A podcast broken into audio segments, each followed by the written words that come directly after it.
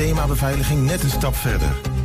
Thema Beveiliging levert alle vormen van beveiliging voor zowel de zakelijke als de particuliere markt. Thema Beveiliging, de beveiligingsorganisatie van het Oosten. Telefoon 053 4800 560 of stuur uw e-mail naar info@themabeveiliging.nl.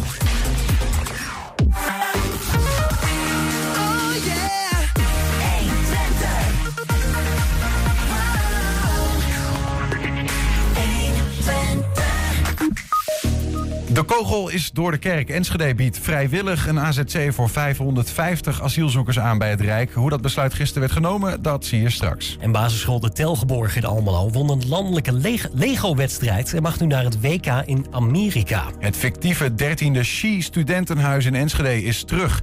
Na vier uitverkochte theatervoorstellingen van Huizen Enschede... komen er nu drie nieuwe uit de pen van schrijver Bran Remy. En ja hoor, het is de 13.000ste lid van de kidsclub van FC Twente. Die werd vandaag verrast in zijn eigen klas. Het is dinsdag 21 maart en dit is 1 Twente vandaag. 1 Twente. 1. 1 Twente vandaag. Enschede gaat zichzelf bij het kabinet definitief aanbieden voor de opvang van 550 asielzoekers. Dat is de uitkomst van het spoeddebat van gisteravond. Dat betekent dat het college nu met een fors eisenpakket het gesprek aan moet met staatssecretaris Erik van den Burg van Justitie en Veiligheid.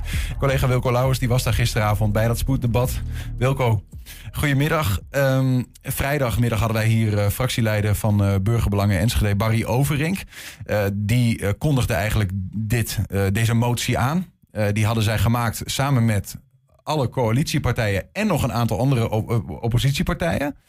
Dat betekent over het algemeen dat als je die samen maakt, dat je er ook op gaat me- meestemmen. Dus een meerderheid. Dan zou je zeggen gisteravond, hups, klaar. Ja, spek en bonen, hamerklapje, snel naar huis. Juist. Eh, er stonden nog wat andere debatten nog op de agenda, maar hier was een uurtje voor uitgetrokken. Maar goed, zoals bij veel eh, raadsvergaderingen eh, liep ook deze uit. Hè. Dus, een snelle raadsvergadering, dat kan bijna niet, omdat nou ja, toch wel iedereen even een plasje eroverheen doet. Het is net een soort territorium afbakenen. Even zeggen wat je ervan vindt. Ja, precies. Ehm, nee, de, de, de- de, motie werd natuurlijk aangekondigd door... eh, eh, en er werd nog even een nieuw raadslid geïnstalleerd trouwens. Dat moest ook nog even gebeuren. Herman Brouwer, die vervangt eh, Margriet Visser de komende maanden. Bij NSG Anders. Nee, dus, dus nee, de motie werd aangekondigd. En dan gaan alle partijen toch even zeggen... of een deel van de, meeste partijen toch even zeggen wat ze ervan vinden. Nou, dan krijg je weer discussies. Dan gaat het over... eh vooral tussen PVV en, eh, en burgerbelangen eh, in dit geval. Ehm, maar misschien moeten we eerst even gaan kijken naar hoe het debat, eh, hoe het debat verliep. En daar waar Enschede volgens de verdeelsleutel januari nog 550 mensen zou moeten opvangen... is dat aantal inmiddels alweer flink gestegen. En daar zal na begin volgend jaar richting de 1000 gaan. Met deze kennis hebben we als coalitie het besluit genomen... om zelf het stuur in handen te nemen, in grip te houden op deze situatie. Voor ons in ieder geval en ook voor de VVD een grote stap naar voren zetten. En dit resulteert in de opvang van maximaal 550 personen... waarbij wij als gemeente in Enschede de voorwaarden bepalen... waaronder vrouw- en kindvriendelijk, eh, vriendelijke opvang, geen veilige landers... eh, het de gemeente geen geld mag kosten... het COAS zelf verantwoordelijk is voor de opzet en de exploitatie, etc. En bij het niet nakomen van de afspraken... een directe opheffing van het AZC. Wat ons betreft is dit geen onderhandeling. Het is take it or leave it. Voor D66 is het duidelijk. Onze oproep is het afgelopen jaar steeds hetzelfde eh, geweest. Wij willen graag verantwoordelijkheid nemen. We willen de regie behouden. En we willen doen wat nodig is. Eh, maar we willen daar nog wel wat over zeggen. Het voorstel, eh, de motie is wat ons betreft... toch wel erg strikt op een aantal punten. Is net ook al door een aantal collega-raadsleden aangegeven. Dus wat ons betreft had daar bijvoorbeeld niet ingehoeven... ehm, dat daar restricties op zitten... dat we bijvoorbeeld helemaal niemand meer extra laten opvangen... op het moment dat dat nodig is. Dan nog eh, een punt wat gaat over eh, de opvang van geen veilige landers. Ik weet dat het een punt is wat op meerdere tafels ter eh, bespreking is geweest... en wat schuurt aan artikel 1 van de grondwet. Ik zie het als, wij willen geen overlast, zo min mogelijk overlast. Dat willen we op een bepaalde manier gaan beteugelen. Maar ik durf vooral niet te zeggen of ook een COA en ook een staatssecretaris... die zich ook aan de wet moet houden...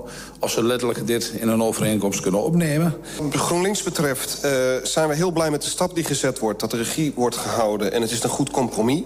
Maar we hebben ook problemen met het feit dat uh, deze belofte... waarschijnlijk niet waargemaakt kan worden. Dat het niet het eerlijke verhaal wat dat betreft is... omdat die 550 niet voldoende zou zijn... en dat de eisen ook te hard en te onrealistisch zouden zijn. Um, we dienen deze motie mede in...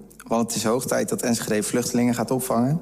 Wij, wij stemmen voor. Enschede anders is voor opvang vluchtelingen. Voor het helpen van mensen in nood. Voorzitter, het CDA stemt met deze motie in. Met de nadruk dat het echt serieuze eisen zijn. En dat we verwachten dat het college zich op die manier aan gaat houden. De SP is burgerbelangen en de VVD dankbaar dat ze een switch hebben gemaakt. in de afgelopen weken. En wij zullen dan voor deze motie stemmen. De motie is ingediend, wordt in stemming gebracht. Ik open de stemming. Het voorstel is aangenomen. Ja, aangenomen dus. Uh, maar als we die video zo zien, dan uh, horen we nou ja, Barry Overink zeggen... het is uh, eigenlijk een... Nou, we, we, leggen dit voor aan de staatssecretaris, maar wel met een aantal eisen. Vervolgens zien we de wethouder en dan horen we nou, ook wel een soort van behoudendheid... van of dat eisenpakket wel kan worden ingewilligd op die manier. Ja, het is natuurlijk wel een heel eisenpakket hè, van 40 punten. Er staan echt dingen op waar je je van kunt afvragen uh, of het naar alle redelijkheid haalbaar is. Uh, die 7,9 miljoen uh, waar het Rijk dan iets voor zou moeten doen in de jeugdzorg. Even uitlegt en schrik komt uh, vast tekort op jeugdzorg. Uh, uh, en dit, dit grijpt, grijpen de partijen, de coalitiepartijen, of de indieners van de motie grijpen dit aan. Mm -hmm. En zeggen, nou, wij vangen de, de vluchtelingen hier dan op, of de asielzoekers. En dan, dan, moet, dan moet er vanuit het kabinet iets komen voor de jeugdzorg bijvoorbeeld. Of extra agenten. Want heeft, ja, de vraag is, het is natuurlijk een totaal andere portefeuille. Daar gaat de staatssecretaris niet over. Dus de vraag is of er in redelijke wijze wel iets stappen in gezet kunnen worden.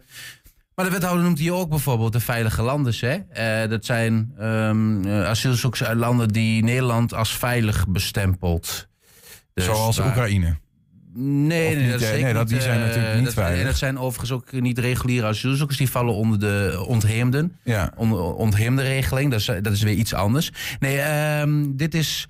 Uh, bijvoorbeeld, nou, neem een, er zitten ook wel Albanen volgens mij in, uh, in, opvang hier en daar. Maar denk ook aan Noord-Afrikanen. Kijk, Marokko is geen onveilig land um, in de meeste situaties. En toch zitten hier um, ook wel Marokkanen of andere Noord-Afrikanen wel in opvang. Ja. Dus, dat, dat wordt, dus het gaat niet om een land waar, waar oorlog woedt. Ja, ja. Dus ja, maar, maar die, dat onderscheid. Kijk, het is heel makkelijk om te zeggen, ja, we willen alleen echte vluchtelingen, hè, om het maar even zo te vertalen. Dus mensen die voor huis en haat moeten vluchten. Maar dat onderscheid kun je niet zomaar maken. Uh, wethouder haalt artikel 1 van de grondwet aan. Discriminatie, geen onderscheid maken in afkomst, geloof enzovoorts. Ehm, dus de vraag is of daar wel aan voldaan kan worden. Hetzelfde geldt overigens voor de verdeling kinderen en, en, en, gezinnen. En el, elke gemeente wil liefst gewoon gezinnen opvangen. Ja. Wat, wat betekent dat voor zo'n voor zo'n voorstel dan? Is dat dan, uh, ja, ik weet niet, hoe, hoe hard zijn die eisen? Dat is een beetje de vraag. Ja, dat is, dat is zeker de vraag. Kijk, uh, wethouder Kamman moet nu uh, naar, Arjen Kamman, die moet nu naar Den, Den Haag, als het ware. Ik weet niet of hij er letterlijk naartoe gaat, maar ja. of een belletje pleegt of een Zoom-sessie belegt met de staatssecretaris. Uh, van Justitie en Veiligheid Erik van den Burg. Uh, of zijn ambtenaren, hè, want dat, dat, zo werkt het ook wel meestal daar. Uh, en dan moet hij dus meegaan ja, onderhandelen. we hebben Barry Overig gehoord, het is geen onderhandeling. het is gewoon or leave it. Dus eigenlijk moet hij daar naartoe. Dan schuift hij dit, deze motie op tafel en dan zegt hij van... nou ja, teken maar onderaan. Tekenen, ja, ja. En dan kan ik weer terug naar Enschede en dan hebben we het geregeld. Maar ik denk niet dat dat zo makkelijk zal gaan. Uh, ik denk zeker niet dat, dat deze uh, zo ondertekend gaat worden. Mm. Met oog ook op deze uh, punten. Dus ja, dat, dat zou nog wel een rabbetje over gevochten worden. Nou ja, maar ik heb Barry Overink hier horen zeggen... als, als er nu niet getekend wordt, hè, or leave it... betekent ook een beetje nu of nooit. Hè? Ja. Enschede is niet happig om grootschalige asielopvang te hebben. Ze, ze doen het eigenlijk met nou ja, bijna pijn in hun hart. Zo voelt het dan bijna. Ja. Eh, wat gebeurt er dan eigenlijk als die handtekeningen er dan ja, nee, komt? dan in, volgens dat uh, uh, stramien zou gisteravond een onhaalbare motie zijn ingediend als ik het dan zo hoor. Dus ehm, dan kun je afvragen waarvoor. Hè, dus wat, wat er gaat gebeuren is dat waarschijnlijk de staatssecretaris zal zeggen... maar dan loopt misschien op de zaken vooruit. Ja, die 7,9 miljoen voor jeugdzorg, die kan ik niet voor jullie gaan oplossen. Hè, dan moet je bij mijn collega, en ik weet even niet wie het is... maar dan moet je daarbij bij zijn... Um, over die veilige landen zal je zeggen, ja, dat, dat kunnen we niet. Dat is wettelijk eh, met oog op artikel 1 van de grondwet, daar gaan we niet, eh, kunnen we niet aan voldoen. Ehm, dus dat kan ik jullie niet beloven. Eh, en dan, wat er dan zal gebeuren, ja, in principe, eh, hij kan misschien pro forma zijn handtekening zetten onder een aangepast voorstel, waarin dat niet voorkomt, waar hij zich wel mee kan verenigen. Ehm, en dan moet eh Arjen Kammer toch weer naar de gemeenteraad van... ja, ik heb hier een handtekening, maar het is niet onder de motie die jullie hebben ingediend. Ja, ja, en dan ja. krijg je het debat weer. En dan is de vraag, gaan Burgerbelangen en VVD dan zo strak erop zitten... dat ze zeggen, ja, alleen op het punt veilige landers... maar misschien is er ergens anders nog een puntje. En dan krijg je toch weer die hele discussie. Ja, maar goed, dan had eh, in dat geval Barry Overing niet hoeven zeggen... het is geen onderhandeling. Dat klinkt toch wel heel strak. Maar we gaan Dat het meemaken. Dat is ook zo. Ja, ehm, als we deze, eh, dit, dit geknipte stuk uit die vergadering zo zien... dan lijkt het alsof iedereen het ermee eens is in de Enschede Raad. En dat kan ik me bijna niet Ja, voorstellen. ja, het was een groot feest. En daarna was een, een dans in een kring. En eh, er werd, ja, er werd een glas geschonken. Was, iedereen was super blij.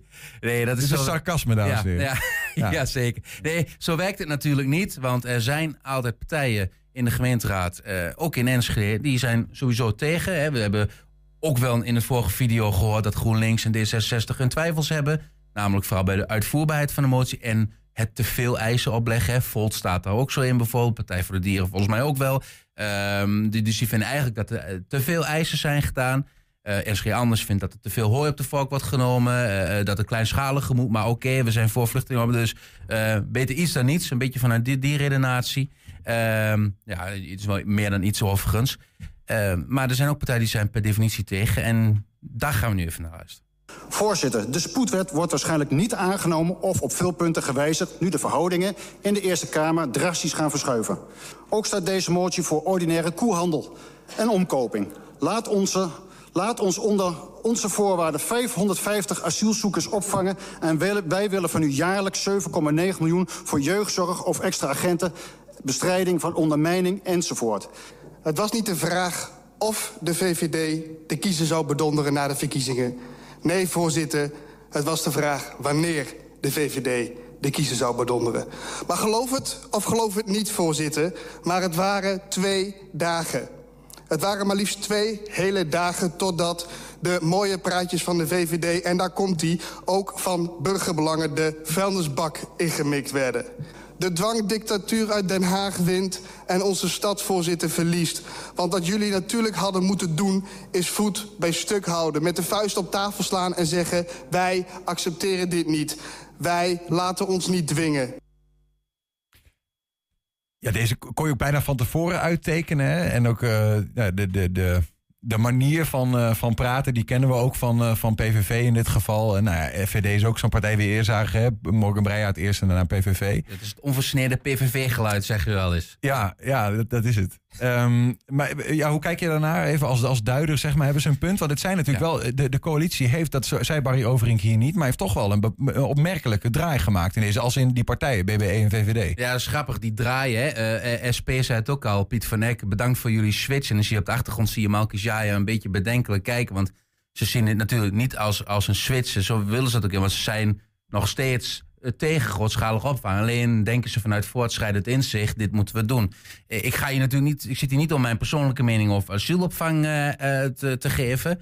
Dus ik ga, me, ik ga sowieso even verplaatsen in de tegenstander. De voorstanders, ja, dat hoeven verder ook niet. Kijk, je kunt tegen, tegen asielopvang zijn. Hè? En dan heb je eigenlijk twee kampen in dit, in dit opzicht. Je hebt VVD en burgerbelangen. Die zeggen, ja, we, we willen grootschalig opvang. Maar die zijn eigenlijk tegen.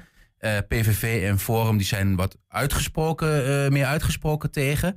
Eigenlijk liggen die in dezelfde bandbreedte. Maar wat hier gebeurt is dat eh Burgerbelang en VVD zeggen... ja, er komt waarschijnlijk een wet aan. We zien dat er sowieso de komende tijd veel meer asielzoekers gaan komen. Dat de druk op de asielopvang ook groter wordt. Nu zit het kabinet met de handen in het haar... want zelfs in hotels worden, worden nou asielzoekers ingestopt. Dus... En dit is misschien het moment om een aanbod te doen. De vlucht naar voren te Eh, nemen. ja, en dan eh, zoveel mogelijk in aantallen te beperken. Hè, dus liever dan 500 dan 1000.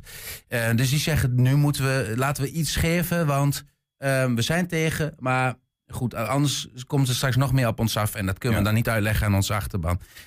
Dat, zo kun je denken. Maar dat is wel denken vanuit de onderhandeling. Hè? En, en, en de PVV en, en Forum zeggen, ja, maar wij zijn gewoon tegen. We laten ons niet Ehm, Het is niet eh, onderhandelbaar. Nee, Nou er ja, zijn- maar we laten ons niet dwingen. En, en eigenlijk Ja. eh, neemt eh, Morgan Breyaert hier ook een, een soort van al een voorschot op dat die wet mogelijk, hè, die asieldwangwet die er in de pen zit, dat die mogelijk helemaal niet door de Eerste Kamer komt met veranderende. Nou, ik, ik denk op zich in deze samenstelling, kijk, er is altijd nog een meerderheid mogelijk over links, om het zo maar te zeggen. Eh, ook in de Eerste Kamer, zoals het er nu uitziet. Dus die zouden dan in dat opzicht uit- doorkomen. Maar ja, misschien valt het kabinet wel. Of eh, er kunnen zoveel dingen gebeuren. Ja. Dus dat is ook wel een beetje lastig. Dus dus duidelijk is dat het kabinet werkt aan een wet die dwang mogelijk maakt. Ja. Nou, in dat, in dat opzicht, waarom zou eh, staatssecretaris Van den Burg eigenlijk überhaupt eh, tekenen als hij straks gewoon de dwangmiddelen heeft om, om, om meer te plaatsen dan, eh, dan Enschede nu aanbiedt? Ehm, ja, dat is omdat dat ze nu echt met de handen in het haast zitten. Gewoon een spoedkwestie. Ja, ik, ik kijk dat in hotels en zo, dat wordt nu ook een beetje op, opgelegd. Eh, en die, die rekening gaat naar de gemeente waar dat, eh, waar dat gebeurt. En moet ik ook maar even zien hoe dat juridisch wordt opgelost. Ik, weet- Mhm. Daar weet ik ook niet het fijne van. Of wat, wat zomaar kan volgens de huidige wet. Maar goed, ehm, maar dat is natuurlijk ook niet iets wat je wil. Hè? Hotels, eh, allerlei tijdelijke dingen, eh verzin het maar. Tentenkamp is sowieso niet aan de orde, maar... eh, ehm, dat, dat wil je ook niet. Dus er moeten op korte termijn, omdat allerlei gemeenten die crisisopvang opzeggen, moeten de plekken geregeld worden. En Enschede zegt, ja, wat ons betreft mag het morgen. Ja. Eh, er is nog geen locatie voor. eh, maar wat ons betreft kan, mag het morgen als je iets hebt. En eh, eh, ehm, ehm, wij bieden dat aan. Dus dat kan een oplossing zijn. Plus dat andere gemeenten misschien wel gaan denken. Dat willen wij ook. En dan geven we een onderhandelingspositie voor de staatssecretaris. Dat hij kan bijvoorbeeld kan zeggen: ja, maar de tijden veranderen. Niet volgens de, de, de, de, de deal die we met Enschede hebben gemaakt. We verwachten wel wat meer. Maar dat is. Maar ja, dan kom je eigenlijk op het punt wat hier eh Forum maakt en, en eh, Morgan Breaat. En dat, dat is misschien ook wel, ehm, dat is een ander punt waar je er ook naar kunt kijken. Hij noemt het koehandel, maar het is natuurlijk, je kunt het ook bekijken van het punt van is chantage. Hè? Je gaat als gemeente zeggen van wij willen dit en dit en dit en dit. Kom maar met die 550, eh, we zoek het zelf maar uit. Eh, en wij, maar wij willen, wij willen van alles. En dat gaat wel over de, kun je zeggen, over de rug van asielzoekers. Ja, aan de andere kant heeft de staatssecretaris de mogelijkheid om niet te tekenen. En Dat te zeggen, zo. ik wacht even, ik neem de spoedsituatie voor wat die is. En straks krijg je wel een, eh, een verplichte opvang om je oren. Ja, ja, dat kan. Dat kan. Ehm, dank voor deze uiteenzetting. Eh, we, gaan- het volgen in ieder geval. Als Enschede de eerste gemeente die dat op deze manier... eh, dus inderdaad naar de staatssecretaris toe gaat met een eigen voorstel. En eh, ja, kieken wat wordt, zou ik zeggen. Ja, dat is de wens. Zometeen, basisschool de Telgeborg in Almelo won een landelijke Lego-wedstrijd. En mag nu naar het WK in Houston, Amerika. 120. 120 vandaag. Ja, is Hengelo wel de toegankelijke stad die het zegt te zijn? 120-journalist Chris Verijken die onderzoekt dat de komende maanden. En Hengelo wil de komende jaren groeien naar 100.000 inwoners. Het zijn er een aantal.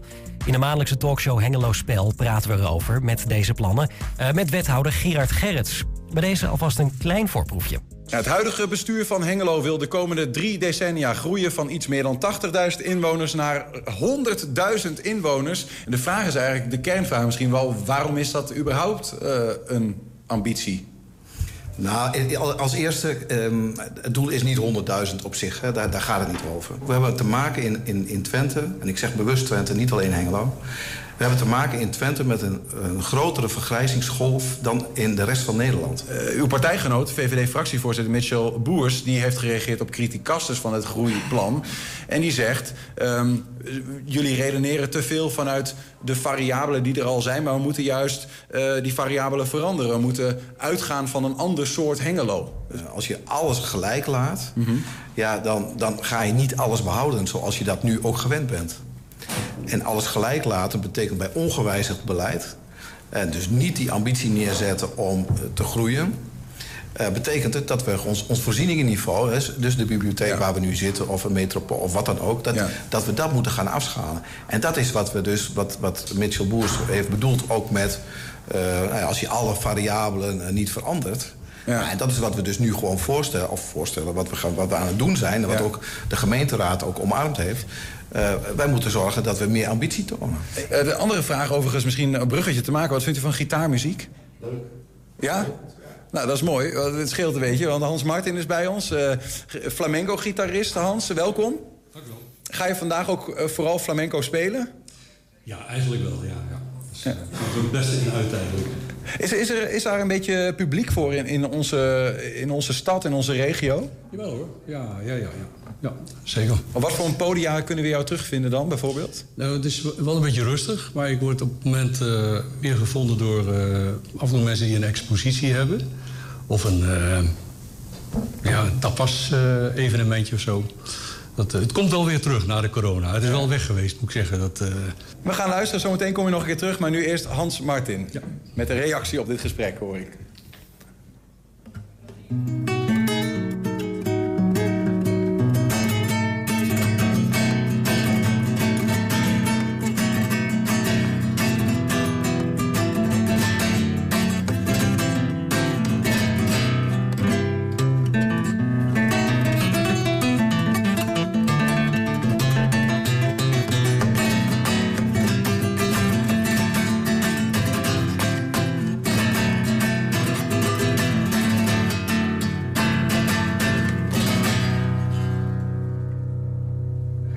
Iets anders. Uh, kunnen alle Hengeloers eigenlijk wel op eigen kracht... die lokale voorzieningen, uh, waar we het misschien net wel over hadden, bereiken? Nou, dat is de vraag waarover journalist Chris Verijken zich de komende maanden gaat buigen... tijdens zijn onderzoek naar de mobiele toegankelijkheid in de stad. En tegenover hem zit Rob Kolner, lid van de Gehandicaptenraad Hengelo. En samen met de raad streeft hij ernaar om de stad toegankelijk te maken voor alle inwoners. Chris, ik begin even bij jou. Uh, je gaat onderzoek doen naar de, uh, moet ik goed zeggen, mobiele toegankelijkheid in de stad. Wat, wat, wat, is, wat is dat?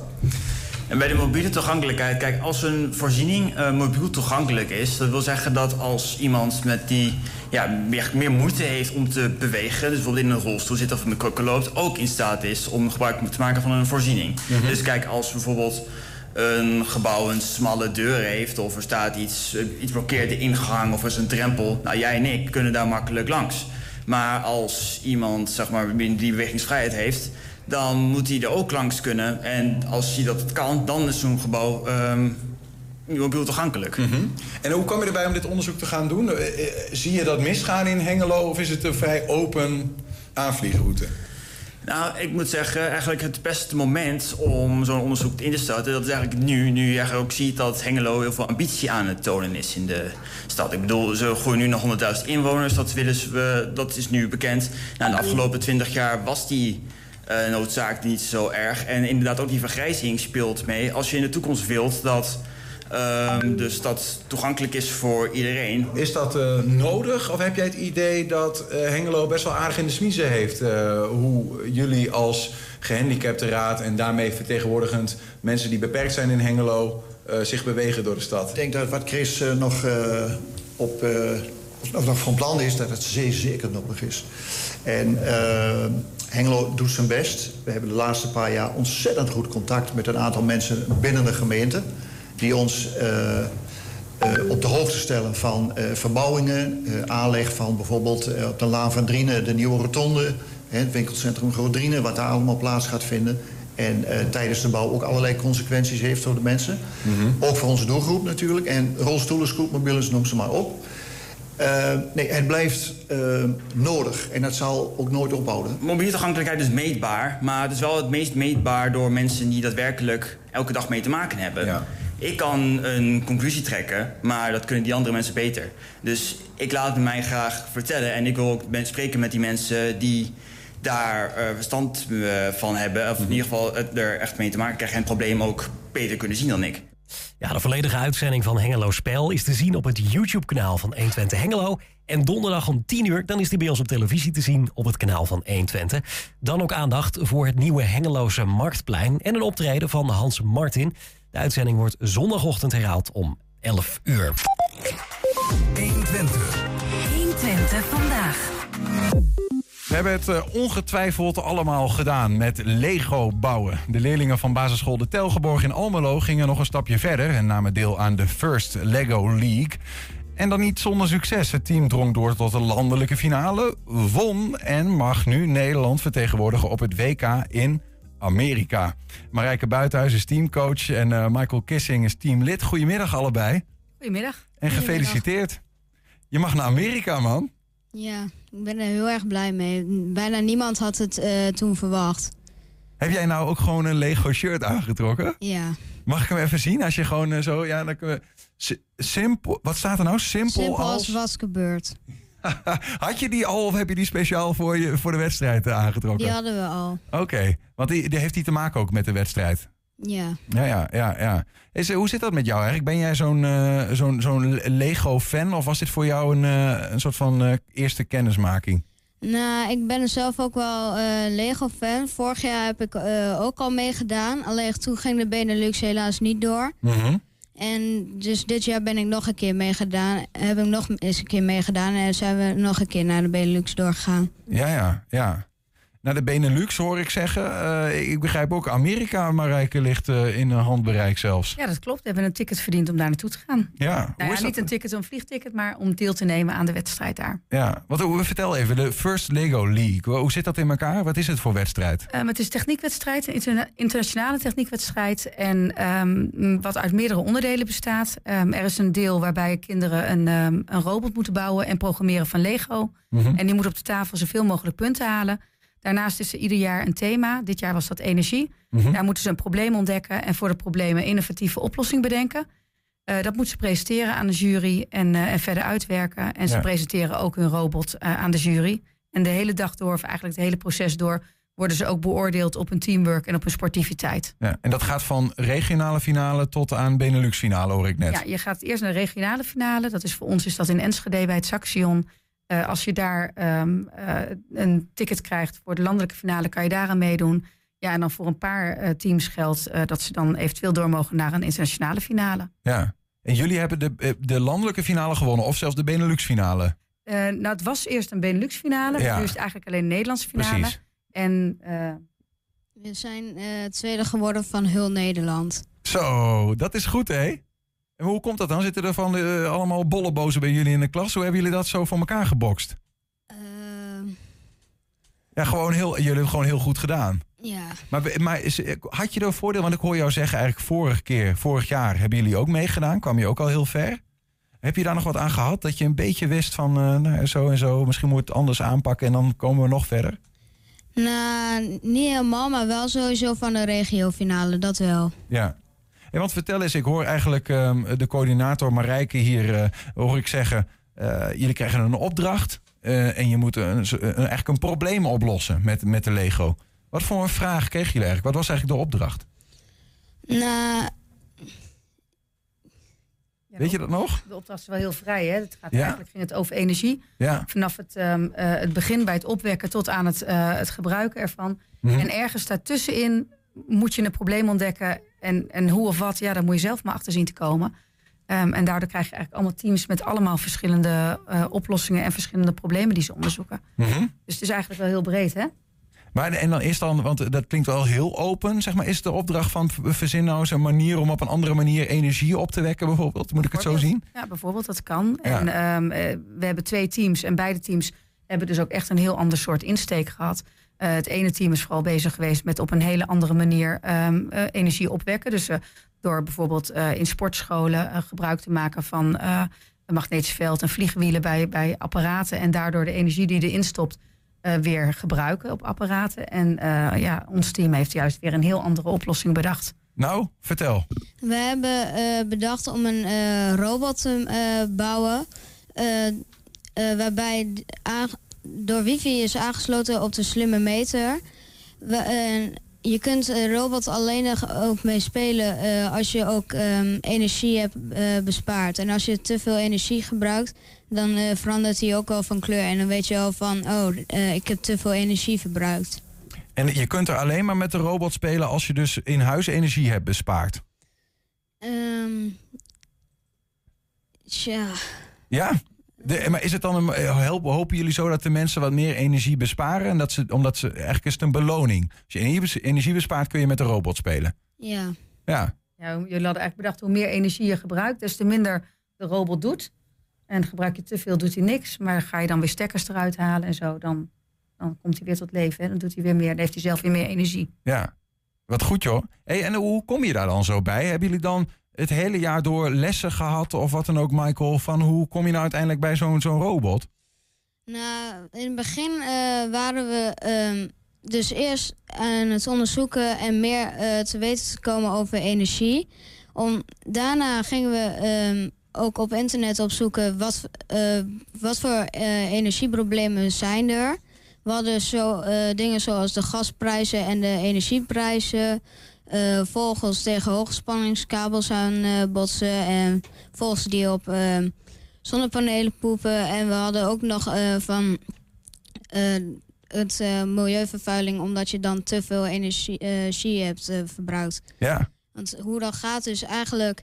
als je eh, de energie wordt opgewekt door ehm, energiecentrales... waarbij eh, eh, met kolen en vuur wordt het water eh, heel heet gemaakt... waardoor stoom ontstaat.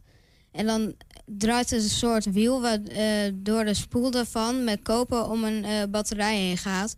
En dat dan ehm, ook door eh, verdelingspalen eh, wordt ehm, toegedaan. Mhm. En dan gaat het ook naar eh, andere ehm, plaatsen. Zo werkt een kolencentrale. Ja, en als je, eh, daardoor, als je dus te veel energie verbruikt, dan gaat dat ook veel meer eh, doen. En dan komt er te veel CO2 vrij. En dan, ja, dan wordt de, eh, kan de zonnestralen eh, niet terugketsen. Mhm. Dan wordt de aarde te warm. En dan heb je zoals dat de ijskappen gaan smelten en zo. Kijk, deze man geeft hier gewoon even... Ik zit echt vol verbazing hier te En, kijken. Ja, is het echt geeft ongekend. even een, een les over kolencentrales en over de opwarming van de aarde. En dit heb je dus allemaal eh, met die Lego-wedstrijd eigenlijk tegelijkertijd heb je geleerd van hoe werkt dat nou eigenlijk, waar ze het het over hebben. Ja. Ja, maar vind jij ook, want, want eh, ik kan me ook voorstellen als je de Lego-wedstrijd niet had gehad, dat je dan dacht, poh, dat is wel heel moeilijk en ingewikkeld. Helpt het om zo'n Lego-wedstrijd erbij te hebben om het beter te begrijpen? Ehm, ook wel, want eerst zat ik er niet eens bij na te denken van hoe dat eh, ging. Maar doordat ik eh, hier ook aan mee heb gedaan, eh, ben ik ook te, meer eh, te weten gekomen erover. Ja. Marijke, denk je ook dat dit soort eh, wedstrijden zoals de First Lego League goede oplossingen zijn om toch soms wat nou ja, vrij abstracte problemen, het is moeilijk om dat goed vast te pakken, eh, om die toch aan te leren aan jonge kinderen zoals ja, Michael? zeker, zeker. En het zijn ook wel eens onderwerpen waar je inderdaad, wat Michael al zei, eh, eigenlijk niet bij stilstaat.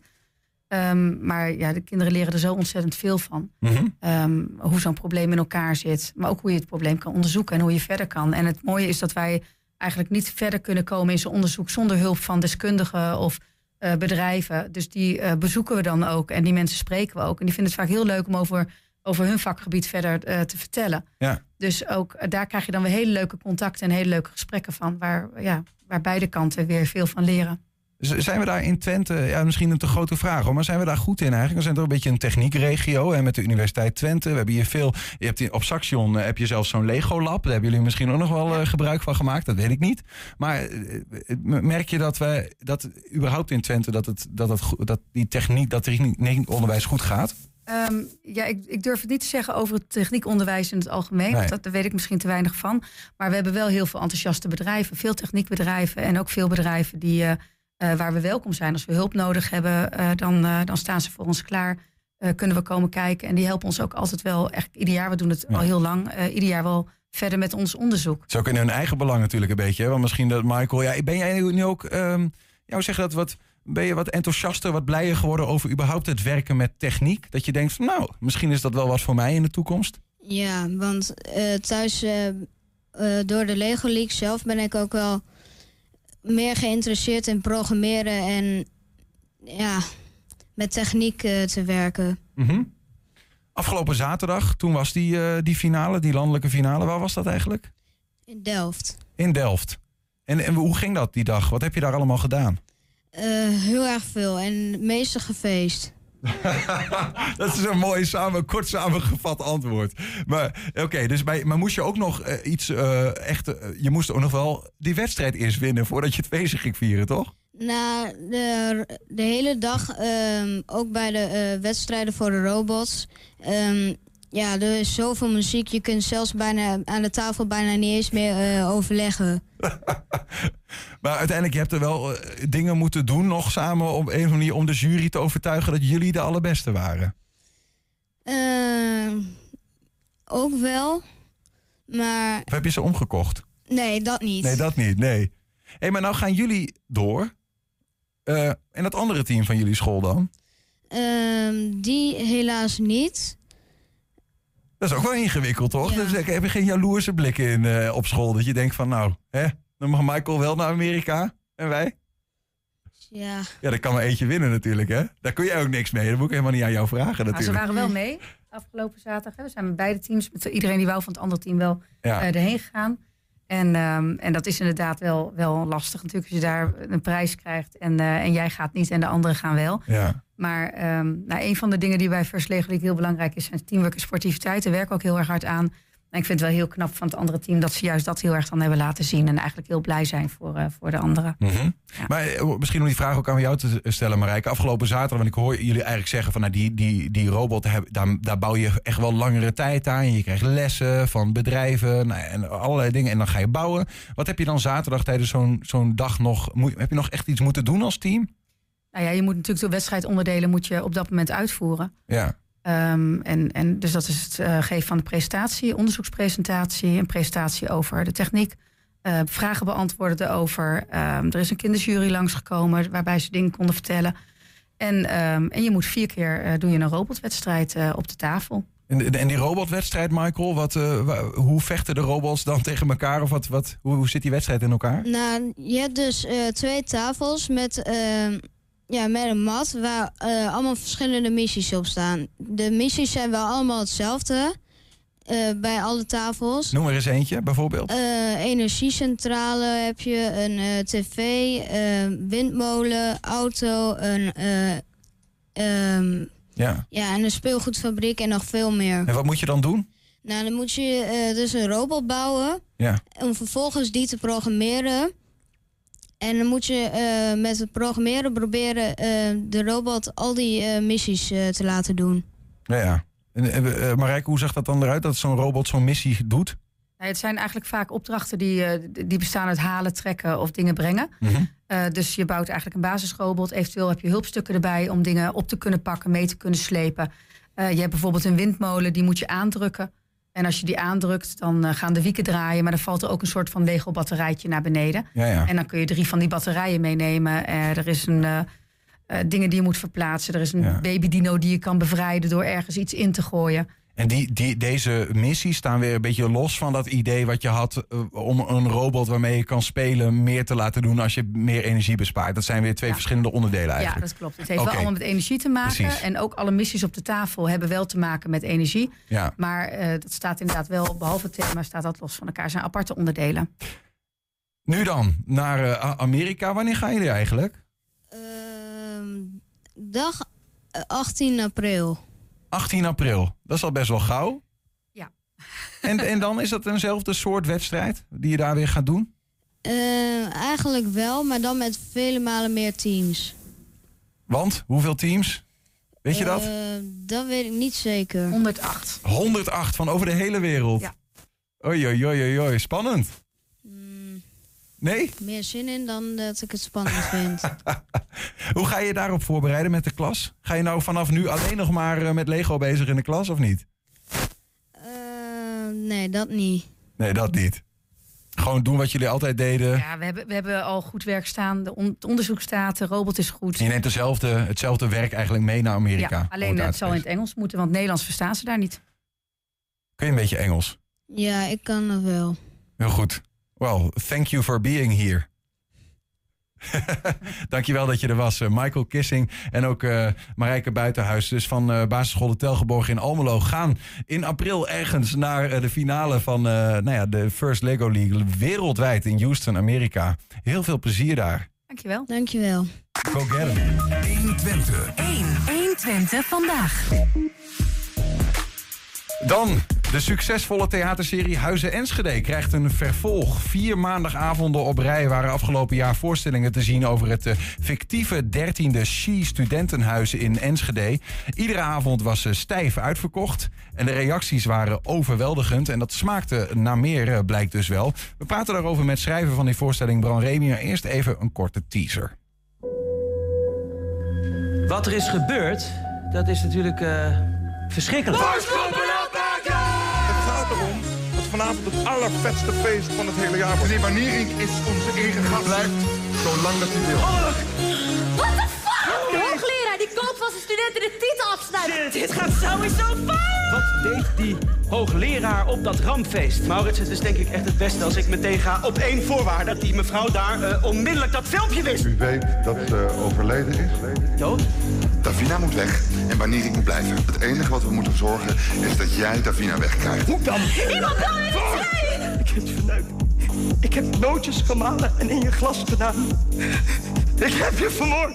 Luister, omdat we allemaal fouten hebben gemaakt, heeft niemand schuld. Het gaat erom dat we rouwen, vergeven, vergeten en dan ook weer doorgaan. Op Davina. Op de vriendschap. Op Huis Enschede. Nat maken! Ja, een spannend verhaal over eh, een studentenhuis in Enschede. Ehm, eh, maar dat was het natuurlijk ook om het, om het spannend te maken. eh, En ondertussen de verhalen van de echte Enschedese studentenhuizen eh, te vertellen. Want die waren daar tussendoor verweven. Ja, ja daar heb ik mij dus eh, op geïnspireerd. Eh, en die heb ik dus ook opgehaald en zo. Eh, en dat is heel leuk om te doen. Bedoel je een verhaal schrijven, daar, daar, je hebt een plot nodig dat het eh, naar voren trekt, als het ware. Dus dat je zorgt dat, je, eh, dat het spannend blijft. Die spanningsboog gespannen blijft. En ja, ik heb mij heel erg laten inspireren door alle verhalen die ik heb mogen oppikken bij alle studentenhuizen. Nu een vervolg op die vier die je afgelopen jaren hebt gebracht, zeg maar.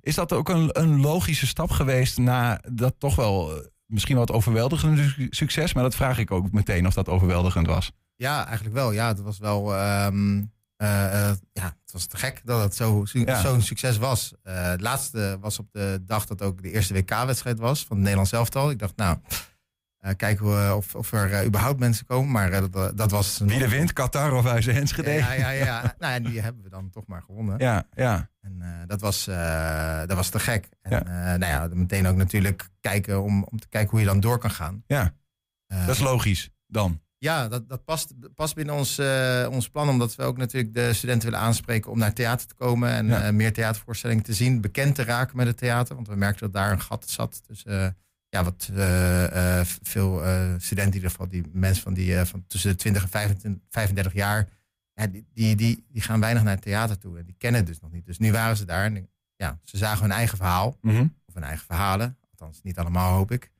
En, eh, en eh, ja, en ze waren in het theater. Dus dat, eh, ja, natuurlijk moet je dan vervolg geven. Ja.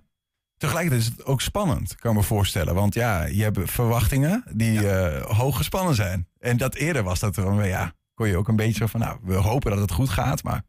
Nou nee, de eerste was ik ook wel echt zenuwachtig, omdat ik, ik wil gewoon dat het lukte. Ja. Ik, ik dacht ook, het moment de, bij de, de, de, de eerste voorstelling, dacht ik ook, ja, ik heb nu iedereen hier gekregen. Of ik ben hard aan het werk geweest om mensen hier naartoe te halen. En met ons hele team hebben we hard eraan getrokken om iedereen naar het theater te halen. En nu hopen dat ze het ook leuk vinden. Dus daar was Ja. ik wel erg zenuwachtig om. Maar bij de eerste lach, dat was toevallig bij die referentie naar eh, het roze huis van eh, Huis Pot. Ja, die roze was geverfd en dat kon er moeilijk weer af, zeg maar. Zo'n soort Ja. actie. Ja, dat, en Ja. ja. dat, dan, ja, dat was wel een golf eh, van herkenning. En dan, toen viel er ook iets bij jou van je af, dat je dacht, het werkt. Ja, dat, ik heb Ja. de juiste toon eh, aangeslagen. Dat is denk ik wel, eh, dat, dat, daar ging het mij ook voor om. De juiste taal ook te pakken gekregen. En dat, dat kan ik nu doortrekken. Ja, want het duidt even, ja, dat is ingewikkeld hoor, voor je eigen product misschien, maar het succes. Want je hebt vier uitverkochte avonden in de Kleine Willem. Ja. Maar jullie hebt het ook op YouTube gepresenteerd. En ook daar is het echt wel, wel goed, heel goed teruggekeken. Ja, dat is ook gedeeld. Ehm, ja, eh, ehm, dus, dus, je, dus duidt hoe dat... Nou ja, ik, ben- eigenlijk duid ik het nu zelf al. Daarom deed ik het, omdat het ingewikkeld is om dat, om, om dat zelf misschien te doen. Ehm, maar wat- eh, misschien al- wel een beetje vervolg daarop. Wat heb je teruggehoord dan van studenten nadat die serie ook klaar was? Of misschien gedurende die serie van wat het voor waarde voor hen heeft. Waardoor je ook dacht van ja, we moeten dit gewoon nu doorzetten.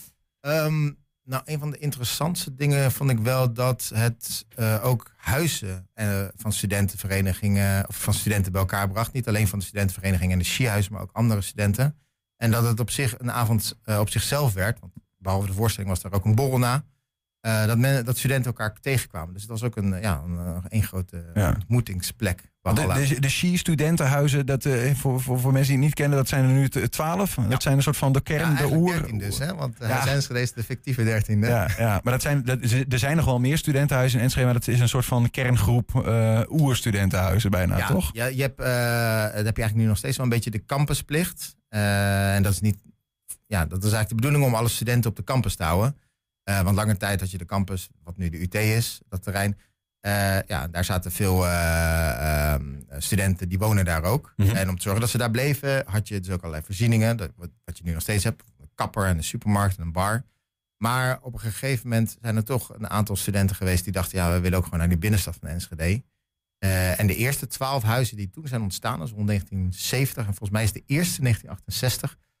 Dat zijn de Ski-huizen geworden. Die gingen samen met elkaar, gingen ze een zogeheten studentenhuis estafette. Daar staat Ski voor eh, organiseren, zodat ze, ehm, dan moet ik het goed zeggen, met een bus, eh, als ik het goed heb, eh, ook door de stad gingen rijden vanaf het begin van het schooljaar. Ja, ja. En ieder huis organiseerde zo zijn feest. Ja, dat is nu, nu is het elke maand eigenlijk een feest. Preecies. En dat, dat zijn ook de beroemde feesten. Twaalf elke maand één, wat dat betreft. Ja, ja. En eh Hubertus' eh, feest is bijvoorbeeld. Ja, ja, ja. En zo was dus ook Huizen Enschede die zijn feest organiseerde. En dat moest de klapper van het jaar worden. En dat werd ook een klapper, maar omdat er ook nog wat andere dingen gebeurden die eh, Ja, het werd een behoorlijke klapper, maar niet zoals we het hadden gewild. het Ja. daglicht niet konden verdragen. Maar daar gaat dus serie 1 over. Ehm, eh, in principe een afgerond verhaal, denk ik. Ja, zeker. Maar het is wel interessant. Kijk, het eindigt, zoals je net ook al zag, met eh, de dood van iemand. Eh, en iemand heeft dat gedaan, in dit geval Tom, dat weet je ook, eh, nou, dat mag je best weten. Die, die heeft op eh, het dwang van Maurits, heeft hij, moest hij Davina wegkrijgen. Eh, want zij was, eh, ja, Maurits vond haar te irritant. En uiteindelijk heeft hij stukjes noot eh, bij haar in haar colaglas gedaan. Maar zij was zwaar allergisch voor noot. En tegelijkertijd waren alle telefoons ingeleverd. En eh, ging de hoogleraar, die dacht, ja, eh, ik wil niet dat dat fragment van mij... dat ik aan het kooksnuiven ben van de borsten van eh, Floor van Heek... dat iemand dat ziet. Dus ik pak die tas vol met, of die zak vol met telefoons... en ik mieter dat in het zwembad. Dus ja, daarin creëer je eigenlijk een ruimte, een tijd... dat er dus geen telefoon bij de hand is om ambulance te bellen. En dat nekt haar uiteindelijk. Ja. Maar goed, Tom heeft dus gewoon iemand, ook al is het per ongeluk, vermoord. En dat trek ik nu door in het eh, tweede seizoen. Waar het eigenlijk eindigt met dat ze denken... oké, we hebben lang genoeg gerouwd nu. We willen nu gewoon weer opnieuw beginnen met, met leven, om het even zo Mhm. te zeggen. En iedereen heeft zo zijn eigen manier gehad om ermee om te gaan. Eh, de een is op wereldreis geweest. De ander die leeft nu volgens de twaalf leefregels van Jordan Peterson's eh 12 Rules of Life. Ehm, en Floor in dit geval heeft besloten om het huis opnieuw aan te pakken. Ja. En ze denken, nou, dan moeten we dus ook een, eh, een oude lullen-diner organiseren, een- organiseren. Dus dat is met de huis- huisgenoten. En ehm, ja, eh, dan gaat het natuurlijk uiteraard, omdat het toneel en theater is, weer helemaal mis. Ja, ja, ja. In dit geval omdat er gewoon ge- eh, ja, te veel geheimen broeien en dat op knappen staat. We zien wel dezelfde hoofdrolspelers in dat geval. ook weer terug in die tweede, tweede serie dus. Ja, en er zijn ook drie Ja. nieuwe karakters bij. Ja. En, hoe heb je dan nu, ehm, want ja, eerder dat verhaal, je zei al, inspiratie door echt eh, letterlijk met die, al die studenten in gesprek te gaan. Te kijken van wat voor dingen gebeuren hier eigenlijk achter de schermen, en achter de muren van die studentenhuizen. Ja. Heb je dat nu heb je geput uit de verhalen die je al had? Of ehm, ook nieuwe en ik heb gemaakt? nieuwe verhalen heb ik, eh, opgehaald. Dus ik ben eh, bijvoorbeeld langs Huizen Kokanje gegaan.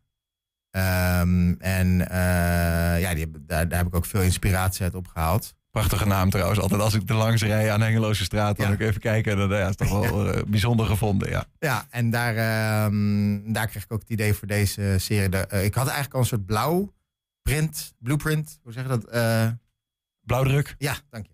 Had ik gemaakt voor wat erna zou kunnen komen. Ja. En op ik wilde eerst een soort date. Ik wilde eerst een date diner doen. Mhm. Eh, maar een oude lullen diner is beter, want dan gaat een oude, oud huisgenoot komt terug. Dus dat is een oud nester ook, die keert terug. En ik heb nu ook een nieuwe huisgenoot, een nieuwe houtjongste. Dus dat, die, die, die hiërarchie en die rollen die je dan binnen zo'n huis hebt, die worden dan eh, ja, eigenlijk op spanning gezet. Mhm. Want ja, de nester Maurits, die krijgt nu iemand terug waar die een bloedhekel aan heeft. En die heeft ook weer een bloedhekel aan hem. Dus dat en ja, spanningen en ellende werkt goed uiteindelijk in zo'n... eh, ja, absoluut. ja, en dat is ook ehm, eh, een sleutel tot, eh, tot humor. Want het is natuurlijk al. ook de bedoeling dat er veel wordt gelachen in de zaal. Ja, en dat gaat al snel gebeuren, toch? Ik bedoel, want volgende week ga je... Ja, maandag en, en dinsdag is deel 1. Ja. dus nu ook dinsdag. ehm, eh, en niet alleen maandag. dat is een herhaling, zeg maar. De maandag, dinsdag zelfde voorstelling. Ja, ja. ja, ja. En dat is ook, ja, natuurlijk omdat vorige keer eh, eh, vol zat, dachten we, ja, het is wel fijn als we, als we zoveel mogelijk mensen de kans kunnen geven. En misschien ook dat, eh, dat ook niet-studenten nu ook ervan hebben gehoord en denken, ik wil toch even weer een beetje de oude studententijd terugproeven. Mhm. En dan de week erop weer, dus deel 2. En dan hebben we het paasweekend. En dan deel 3 is de week daarop. Ja, Kleine Willem. Zelfde, zelfde laken en pak wat dat betreft, andere verhaallijn. Exact. Ja, Ja. en een vervolg dus. Dus het is echt seizoen 2. Ja, ja dus, dus het is goed om als je gaat om even je te verdiepen in seizoen 1. En dat kan via YouTube eh, Exact, in, in, ja. principe. Ja, ja. ja. nee, eh, eh, als we dit zo, die eerste serie zien hè, en het succes, dan lijkt het wel een beetje dat je, je zou op goud kunnen zitten. Hè. Er zijn natuurlijk nogal wat verhalen te vertellen. Die studenten zijn enthousiast. Als dit nou seizoen 2 gewoon weer maandag, dinsdag even de zaken vooruitlopend. Ik weet niet of er al kaartjes verkocht worden en hoe ver je weet of het al deels uitverkocht is. Maar succes wordt. Is dat dan een, een, iets wat, wat blijvend kan zijn? Of is dit ook nog op een gegeven moment een keer eindig? Of denk je daar nog niet over na? Nee, ik denk dat het heel goed eh, gewoon door kan. Eh, en je moet ook bedenken dat eh, ja, om de vier jaar heb je eigenlijk, eh, misschien zelfs om de drie jaar, heb je een nieuwe lichting studenten in je stad. Mhm. Dus dan zou je bijvoorbeeld weer opnieuw kunnen beginnen. Of ja, ik denk dat er zoveel verhalen op te halen zijn uit de, uit de stad, dat je altijd verhalen kan blijven schrijven. Ja. Ehm, en ik, dat vind ik ook ontzettend leuk om te doen. Dus eh, dat doe ik graag. Ja. Heb je er nog, ja, vorige keer vertelde je zo'n mooie anekdote van mensen die dan, eh, uit, waar je aan hun kleding zag dat ze eigenlijk eh, niet thuis hadden geslapen, bijvoorbeeld. Oh ja. Heb je nog zo'n nieuw verhaal opgehaald waarvan je denkt van, nou, dit, die je nog ja, een tipje van de sluier kunt geven of iets dat je hebt verwerkt in je, in je nieuwe serie? Ja, nou, de reden dat ik voor het oude lully ehm koos en dat ik dacht, ja, deze, ehm, ik ga dat vanuit dit doen, was eh, eh, het verhaal dat, dat eh, bij het oude lully de trouwring wel eens afgaat. En af, dat vond ik zo'n symbolische daad en zo veelzeggend. Ja, daar kon ik heel veel mee. Ik denk, oké, nou dat is mooi. Dan, dan, dan ga ik het vanaf die kant insteken. Ja, die gaan we nog wel terugzien. Ja, Ja. zeker. Ehm, vanaf aankomende maandag dus. eh, Huizen Enschede, deel 2 heet het zo of gewoon Huizen Enschede? Eh, seizoen 2. Seizoen 2. te zien in eh, De Kleine Willem. Eh, zorg dat je erbij bent. En eh, nou ja, maandag of dinsdag. eh, en, en drie keer weer eh, nou ja, op rij met een vakantie ertussen. Eh Bram, dankjewel dat je even wilde uitleggen. En eh, ben benieuwd wat het nu dit keer eh, gaat doen. Het is een mooie serie in ieder geval om te zien. Op YouTube kun je hem kijken. Thanks. En tot zover deze editie van 120 vandaag. Mooi op tijd. Terugkijken, dat kan direct via 120.nl en vanavond om 8 en 10 uur via televisie. Zometeen de kettingreactie met Henk Ketting. En wij zeggen tot morgen. 120. Weet wat er speelt in Twente. Met nu het nieuws van 4 uur. Goedemiddag, ik ben Peter van Oudheusden. Het kabinet praat over het stikstofbeleid en of dat na de verkiezingswinst van de BBB nog wel houdbaar is, zegt minister Van der Wal tegen RTL. Het gaat onder andere over de deadline van 2030 om de uitstoot te halveren. Vlak na de provinciale verkiezingen zei Van der Wal nog dat die datum gewoon blijft staan. Caroline van der Plas van de